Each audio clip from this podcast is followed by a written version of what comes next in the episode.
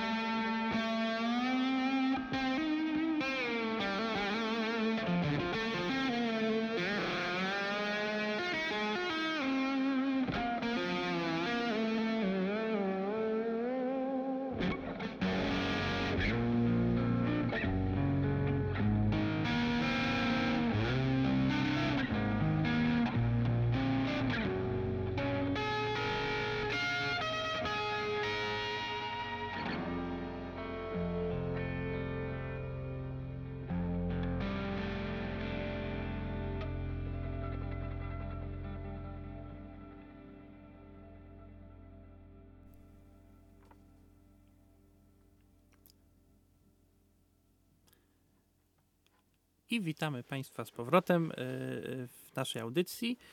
Y, No i właśnie, i skończyliśmy właściwie na takiej krótkiej refleksji, czy ta płyta nam się podoba, czy nie. To jest zawsze nieśmiertelne pytanie. Tak. Ale jeszcze może kró- króciutko powiem o samej płycie i o, o samym wykonawcy. Prawda? Da- David Thorne to jest, to jest y, bardzo ciekawa postać w świecie jazzu, ale nie tylko jazzu, też muzyki w ogóle improwizowanej czy, czy eksperymentalnej nawet. Y, Muzyk związany z Nowym Jorkiem, ale też, y, też mm, mający dużo bardzo konotacji z Wielką Brytanią, z muzyką pop, pop nie tylko amerykańską, ale właśnie brytyjską. Więc bardzo jakby szeroko znany w świecie nie tylko jazzu, ale w ogóle całej muzyki współczesnej, też rozrywkowej. No i on, on y, kiedy gra jako sideman na przykład u Madonny czy u Davida Bowie, no to tam właściwie no, nie może też zaistnieć jako, jako taki pełnokrwisty muzyk, natomiast jego nagrania solowe zawsze, zawsze wywołują dużo emocji i zawsze, zawsze każda właściwie z tych jego płyt, ona nie przechodzi bez echa, prawda? To jest taki muzyk, który, który ro- robi wrażenie. Przede wszystkim robi wrażenie za sprawą efektów, które wykorzystuje, bo, bo jest bardzo rzeczywiście pomysłowy, jeżeli chodzi o, o, o różne przestery, lupy, efekty, które, które jakby dokoptowuje do tej swojej gitary i gry na gitarze. No ale też właśnie jest bardzo ciekawy też taki aspekt związany z tajemniczością, taką trochę takim mistycyzmem czy szamańskością nawet jego muzyki. O tym się też, też pisze, że to jest taki trochę cza- czarodziej gitary, taki mm, postać trochę tajemnicza, trochę, trochę taka nie do końca jakby poznana też jako człowiek być może, ale, ale też ta jego muzyka zawsze ma tą aurę tajemnicy. No i właśnie po, po, powiedzcie, co, co wy o tym sądzicie? Czy ta płyta rzeczywiście robi na was takie wrażenie z jednej strony za pomocą, ze sprawą tych przesterów, a z drugiej strony, czy ta aura tajemnicy też wam się udziela? On mi w ogóle, wiesz co, przypomina takiego polskiego muzyka, to taka, wiesz, spoza trochę mm, uwaga, jeżeli chodzi o wygląd, też sposób zachowania, sposób mówienia. Władysław Komendarek był taki genialny klawiszowiec, grał w zespole Exodus, też bardzo specyficzna postać. Też nie do końca jakby wiadomo, na ile ta poza, to jest właśnie poza, którą on przyjął sceniczną, na ile rzeczywiście jest takim wiecie, poszukiwaczem, który tam w kotle miesza ten eliksir, eliksir miesza, miesza i zamienia złoto w srebro, nie, odwrotnie, tak?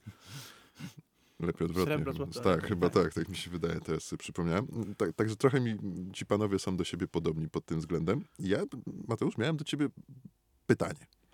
Pozwolisz, na Proszę. antenie to zrobimy.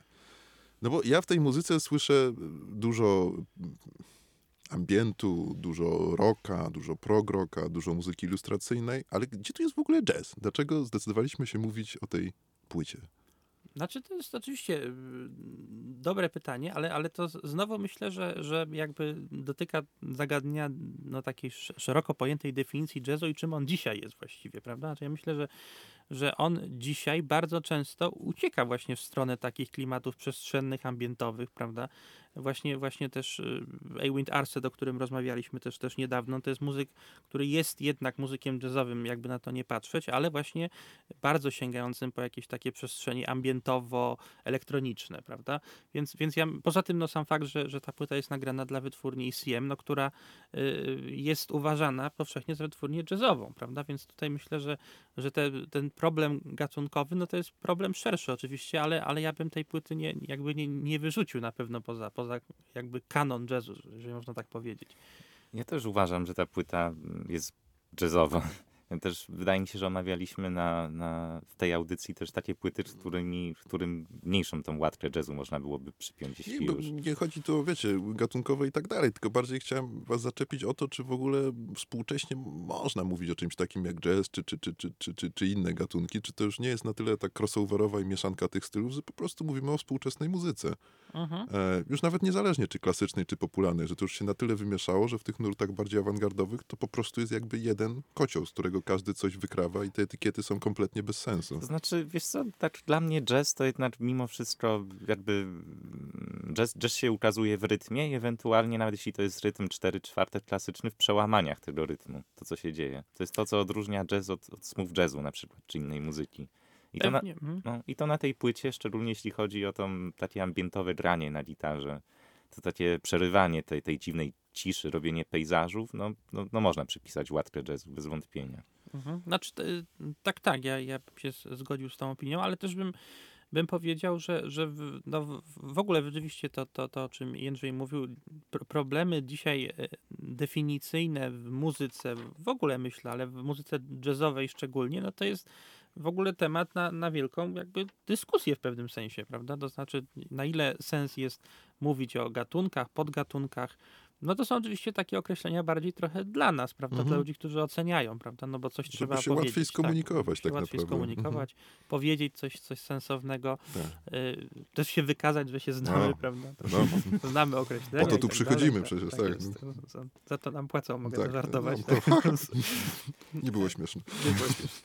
ale, ale właśnie, y, właśnie, ale ja bym rzeczywiście też powiedział, że, że to, to y, szczególnie w jazzie y, nazywanie tych podgatunków, a z drugiej strony też powiedzenie, powiedzenie, co jest jazzem, a co jazzem nie jest, czyli gdzie są granice jazzu, no to jest jedno chyba z najtrudniejszych pytań muzyki współczesnej, prawda? Bo ile jeszcze w przypadku piosenki, prawda, w przypadku muzyki klasycznej, y, y, y, to jeszcze wydaje się, że te granice można dosyć łatwo określić, to w przypadku jazzu właściwie ja bym tego nie potrafił. No z klasyczną też jest problem, bo to już od lat 60. przecież były to takie, byli, byli pianiści, John Lewis, Lenny Tristano wcześniej, czy tak teoretycznie to chyba Ginter Schaller opracował właśnie spajania tego typu Mhm. podejścia do muzyki, więc to nawet z tej strony coraz bardziej się, coraz bardziej się miesza. Tak, i to też y, decydują te względy ins- instytucjonalne, Mm, prawda? Że tak. na przykład, no jak coś jest muzyką klasyczną, no to gra się to w filharmonii, Mhm. prawda? Jeżeli coś jest jazzem, to gra się w klubie jazzowym, prawda? I to Mhm. jeżeli jest popem, no to się gra w, w, W Wszędzie. w radiach w tak, tak.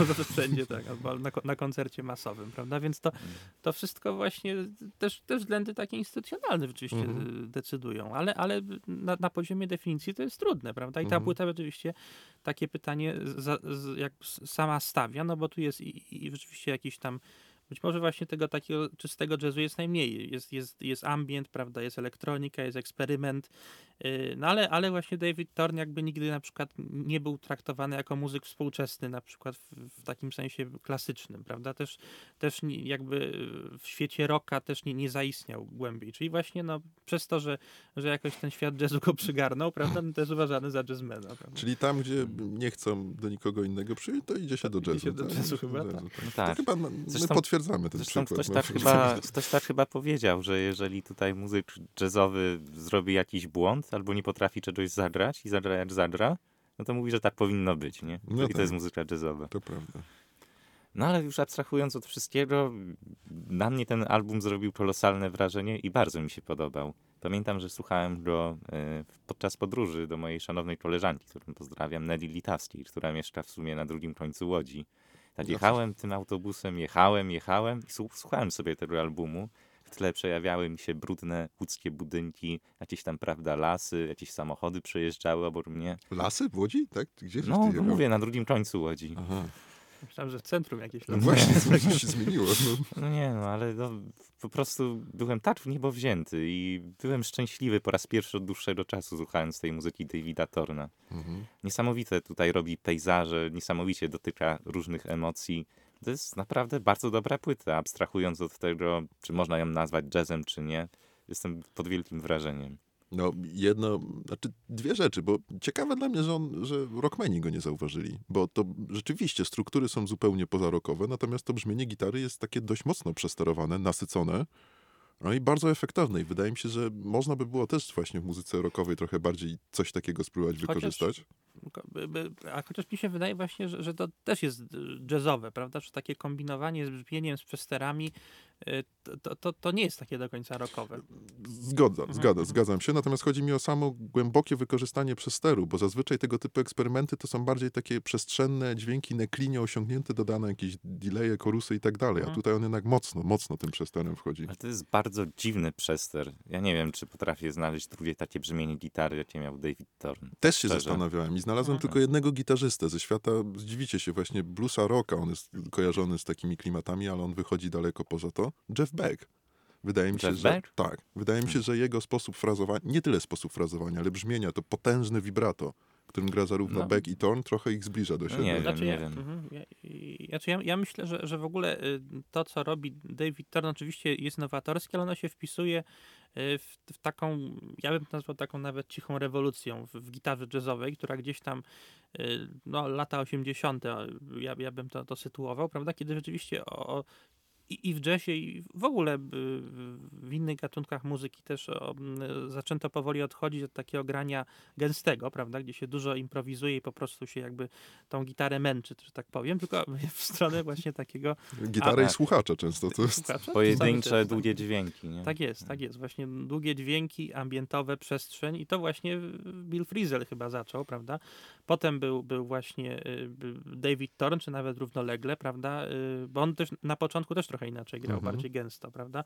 Po drodze Wind Arset, prawda? Omar Rodriguez Lopez teraz, Mhm. y, Jakob Volta, Bro, tak, prawda? mhm. To są to ca, cała szkoła w tej chwili, ale, ale rzeczywiście tych muzyków jest, nie, jest niedużo, bo to jest y, trudne granie, bo ono wymaga ogromnych właśnie umiejętności w zakresie y, tej techniki gry i tych przesterów, prawda? Trzeba y, umieć wykorzystywać efekty. I prawda? efektów różnych Tak, właśnie. tak. I to, to, to jest jedna sprawa. I tu jest, wiecie, bo to chyba wymaga zmiany sposobu myślenia o gitarze.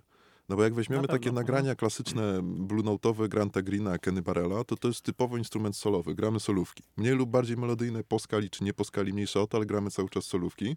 A tutaj to jest raczej tworzenie tła, raczej tworzenie tego backgroundu może nawet. Czyli takie pisanie bardziej opowieści tą gitarą niż granie takiej typowej solówki. Bardzo ciekawa sprawa.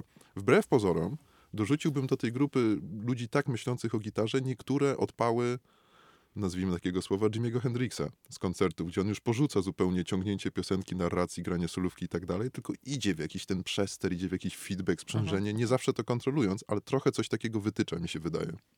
Y, Mi bardzo podoba się, podobają się nazwy utworów na tej płycie. Znaczy zazwyczaj uważam, że jednak w tych utworach jazzowych y, tytuły, tytuły tych utworów są, są raczej takie drugorzędne i zazwyczaj muzycy po prostu nie mają pomysłu, jak nazwać swoje improwizacje. To tutaj jednak te wszystkie tytuły, te nazwy utworów są jak dla mnie pewną taką wskazówką interpretacyjną. Na przykład jest taki utwór Was a Cave There. No to ja sobie wyobrażam i ta muzyka naprawdę mnie naprowadza na to i czuję się jakbym był w jaskini. Albo I could almost see the room. Tak samo wprowadza tam jakiś niepokój. Z tymi tytułami to mi przychodzi zawsze do głowy tytuł, ja nie wiem, czy to się kiedykolwiek znalazło na płycie, ale laboratorium, e, zespół Polski Laboratorium na koncertach wspominają, że kiedyś grali taki utwór I'm so glad, Deutsche Demokratische Republik Punk is dead. Bardzo mi się podobał ten tytuł. Nie wiem, co jest nie tak z tym punkiem z tamtego rejonu świata, no ale to mniejsza o to. Tak, no bo te, bo te tytuły są, są y, trochę ab- absurdalne, prawda? I, i w, w ogóle, w ogóle ta, ta, ta muzyka Torna, ona nie jest taka czytelna, prawda? My jakby, i- ja jak słuchałem tej płyty, ja słuchałem jej chyba ze trzy razy, no miałem jakby y, problem y, zrozumienia tej muzyki do Mhm. końca, prawda? O czym ona tak właściwie opowiada. No to się, ciężko też mówić, że muzyka w ogóle musi o czymś opowiadać, ale nawet co to jest za nastrój, prawda? O co tutaj chodzi, tak na takim głębszym poziomie, prawda? No właśnie to mi się podoba, bo chyba kiedyś tak rozmawialiśmy, nie wiem, czy, czy, czy, czy, na, czy jeszcze tutaj, jak byliśmy w Radiu Żar, czy jeszcze wcześniej przed radiem, Czy prywatnie. czy nawet prywatnie. Musimy zacząć e, nagrywać te rozmowy Tak. prywatne. No ale ktoś, ktoś, ktoś z nas Mhm. powiedział, że właśnie to jest, to jest fajne w muzyce, że jeżeli potrafi wzbudzić uczucia, których nie potrafimy sami w sobie A ja, zdefiniować. ja ci mogę powiedzieć, kto to powiedział. A. I wyrazić uczucia, których nie jesteś w stanie zdefiniować. Tak, Tak, właśnie no. coś takiego. To powiedział Tadeusz Wnuk. A, To tak, czyli znany w świecie muzyki coraz bardziej jako Mhm. Hej. Hato. Hej, Hato, tak No jest. tak. Mhm. No i właśnie, i właśnie to jest fajne w tym albumie, bo on wzbudza w tobie uczucia, ale nie potrafi zdefiniować do końca jakie. To, to jest super. Mhm, mhm.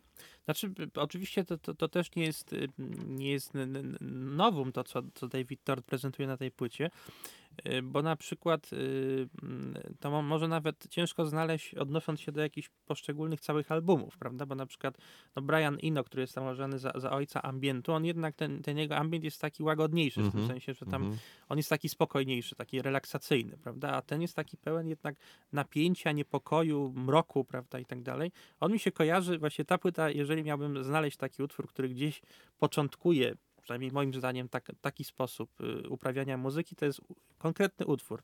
Y, Fred's Word y, z płyty Lost Highway Soundtrack Angelo Mhm. Badalamentiego i tam rzeczywiście jest taka bardzo mroczna, ale też bardzo taka ogromna jakby przestrzenna kompozycja ambientowa, Mhm. Która gdzieś tam y, właśnie ma niby opisywać ten świat wewnętrzny, bardzo poplątany głównego bohatera filmu. Y, No i właśnie, właśnie ta muzyka coś takiego jakby ewokuje moim zdaniem. Ona też jest- zagubiona na autostradzie może by się sprawdziła. W ogóle b- absolutnie znakomity soundtrack i tam też jest, mm, nie pamiętam tytułu tego utworu, ale no, absolutnie efektowny i znakomity, taki utrzymany trochę w Coltrane'owskim duchu, taka miniaturka na saksofonie, którą on gra w klubie chyba w tej pierwszej części filmu. No Mhm. coś fantastycznego. Tak, tak. Mhm. Red Bath with Właśnie, tak, tak, właśnie, to doskonała Tak, rzecz. Mhm. No, Lynch jest niesamowity, więc tylko trzeba przyklasnąć i powiedzieć słuchaczom, żeby aby obejrzeli ten film, jeśli nie oglądali Lost Highway. Tam Mm. w ogóle też jest fajne, bo, bo te takie jazzowe momenty mieszają się z Rammsteinem. No z Rammsteinem i No. Marilyn Mansonem też. No, też super. mhm. No i też płyta, którą też mieliśmy okazję niedawno omawiać, czyli, czyli płyta Sunset Mission, prawda? Mhm. Boren and their Club of Gore. Ona też ma coś w sobie z takich nastrojów, prawda? Że też jest Mhm. właśnie taka, e, taka przestrzenna, potężna, jakby ewokująca jakąś wielką przestrzeń, prawda? Taką muzyczną też, ale może nawet w sensie jakimś geograficznym, prawda? A z Mhm. drugiej strony właśnie jest pełna takiego mroku, może tam jest mniej niepokoju, prawda? Ale mrok jest, prawda? Mhm. mhm. Ja byłem jeszcze bardzo ciekaw, na jakiej gitarze gra tutaj David Thorne i sobie zobaczyłem różne tam filmiki na YouTubie, To w jaki nie- sposób występ... No, No właśnie, nie, nie wiem, bo powiedziałbym, że to nie jest nic Fenderowatego. tak, on, on ma chyba jakiegoś takiego customa kompletnie zrobionego pod Okej. siebie. Mhm. Bo on ma w ogóle tą całą elektronikę, te wszystkie przyciski na górze, tak jakby to była gitara dla, dla osób, nie wiem, leworęcznych Mhm. przewrócona, ale to jest gitara dla osób praworęcznych i te, te e, jak to się mówi, te co zbierają Gałki. dźwięki, przetworniki. przetworniki, też, też nie są żadne jakieś tej specjalnej filmy. To wszystko wygląda jakby ta gitara była customowa i przez niego zrobiona. Nie widziałem takiej gitary zupełnie nigdy. Ciekawa sprawa. Mm. Y, Ale wiecie, słuchałem tej płyty, słuchałem, podobał mi się Mateusz, jak powiedziałeś, tak zacząłeś mówić, że, że my, słuchałeś tej płyty, myślałem, że zaraz powiedz 100, 120 razy, trzy razy, nie? Nie dałbym rady. nie, nie, ale też słuchałem tej płyty i tak mnie coraz bardziej uderzało, no, że koleś ma nieprawdopodobny rozmach, trzeba przyznać. I że tutaj nie zadowala się nigdy jakimiś takimi oczywistymi rozwiązaniami, tylko no, poszerza granice tej gitary, granice naszenia, naszego myślenia w ogóle o muzyce. Już Mhm. nawet nie tylko o brzmieniu gitary, mam wrażenie. I to za to ogromny szacunek. To chyba nie jest jakieś bardzo, bardzo oryginalne, bo wydaje mi się, że były takie pomysły wcześniej. Natomiast skala tego przedsięwzięcia i taka wiara w sukces Torna na tej płycie jest nieprawdopodobna i ujmuje. Naprawdę, że to jest taki eksperyment, który chcemy, żeby się udał, no i on się udaje. Mhm, mhm. I, i, to robi duże wrażenie. Tak, no i też pe- pewnie też jest bo- bogactwo, świadectwo takiego bogactwa w ogóle y, jakby życia wewnętrznego, czy świata wewnętrznego, tak, wyobraźni Mhm. samego Torna, prawda, że to jest jakby człowiek, który gdzieś się za pomocą tej płyty wydaje się podzielił z nami gdzieś swoim właśnie, swoją wyobraźnią, czy swoim nawet życiem wewnętrznym do Mhm. pewnego stopnia. no. Tak, to jest, to jest taka płyta, w której producent nie ma nic do powiedzenia, David Thorne wchodzi, gra swoje, I mieszajcie się do mnie. No. A może, Ale- nawet, może nawet David Thorne sam jest producentem. Nie, tak było. co prawda. Nie, producentem jest Ma- Manfred Eicher, bo to jest płyta Hmm. Isajemowska, ale, ale tam gdzieś, gdzieś na pewno widać, że, że, że, że on też miał dużo do powiedzenia przy produkcji, że to jest takie po prostu one-man show trochę, Mhm. prawda? No właśnie, to jest trochę takie, to jest mój świat, to jest mój show, wchodzicie, to fajnie, jak nie, no to, y, to do widzenia, nie? Mhm, I albo mhm. to się akceptuje w pełni, albo nie. Tu nie ma półśrodków na tej płycie, żadnych. No dobrze, to mamy jeszcze coś do dodania o tej płycie?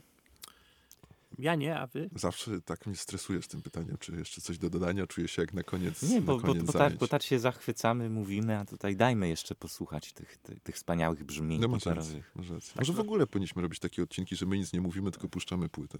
Pauza. Pauza. Jeżeli nasi słuchacze będą tak chcieli, to tak będziemy To tak robić, zrobimy, tak, masz rację. Ładnie wybrnąłeś z tego. Dziękujemy bardzo. Dziękujemy A i jeszcze jeszcze co gramy? zapraszamy tak, na, na dwa utwory, y, Spoke with Folks i So Much What.